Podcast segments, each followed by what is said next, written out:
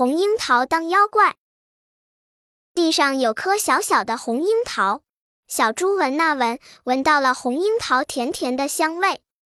让我咬一口吧，小猪啪嗒啪嗒跑过来说，傻瓜才让你咬呢，红樱桃才不愿意呢，急急忙忙地逃跑。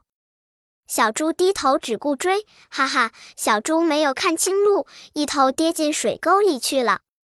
小猪不追了，刺猬又来追红樱桃，刺猬想把红樱桃戴在头上当发夹，那一定会很好看的呢。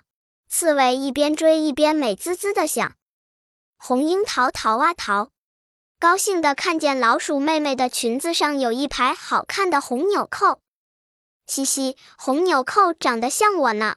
红樱桃一跳，跳到了老鼠妹妹的裙子上，站着一动不动，做一颗假纽扣。刺猬追过来，东看看西看看，咦，红樱桃不见鱼。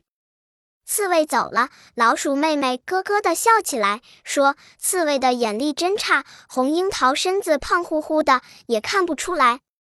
真的，红樱桃和扁扁的纽扣们算得上是个大胖子。再见，再见。红樱桃告别老鼠妹妹走了没多远，鸭子张着一张宽宽的嘴又来追红樱桃。哎呀，鸭子的嘴好可怕，像个大山洞。红樱桃害怕的猛一跳，刚巧跳到了一只跑过来的小白兔的脸上。奇怪的是，鸭子见了，嘎嘎叫着，连忙掉头逃走了。嘻嘻，原来鸭子把小白兔当成了三只眼睛的妖怪呢。鸭子逃走了，再也没有谁来追红樱桃。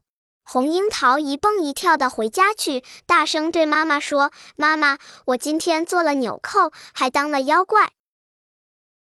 本篇故事就到这里，喜欢我的朋友可以点击屏幕右上方订阅，关注主播，每日更新。